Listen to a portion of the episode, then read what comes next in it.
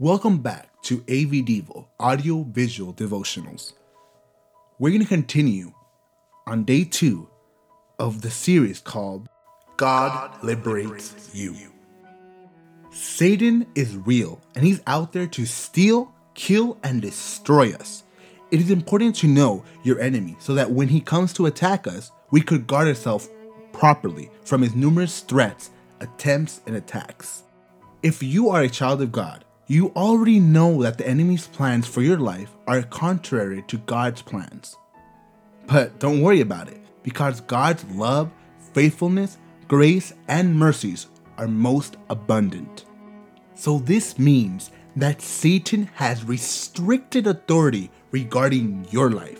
Even though the enemy creates schemes to discourage us and creates snares to trap us, even a net of deception and lies in hopes to permanently entangle us. God has already liberated us. This doesn't mean that our life are going to be easy without tribulations or wilderness experiences. But it does mean that the overall plan of the enemy concerning you and me will not prevail. This promise is for us today if we're willing to receive it. God the Father God the Son, and God the Holy Spirit is our liberator.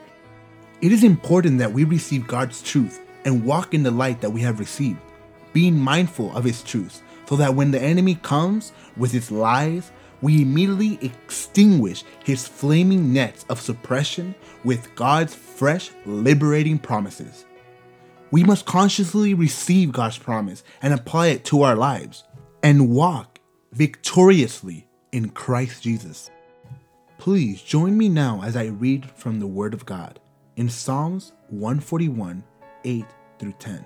But my eyes are upon you, O God the Lord. In you I take refuge. Do not leave my soul in destitute. Keep me from the snares they have laid for me, and from the traps of the workers of iniquity. Let the wicked fall into their own nets, while I escape safely. And remember what John 10:10 10, 10 says. The thief does not come except to steal and to kill and to destroy. I have come that they may have life and that they may have it more abundantly. Please join me in prayer. Dear Heavenly Father, thank you so much for being our liberator and our saving grace.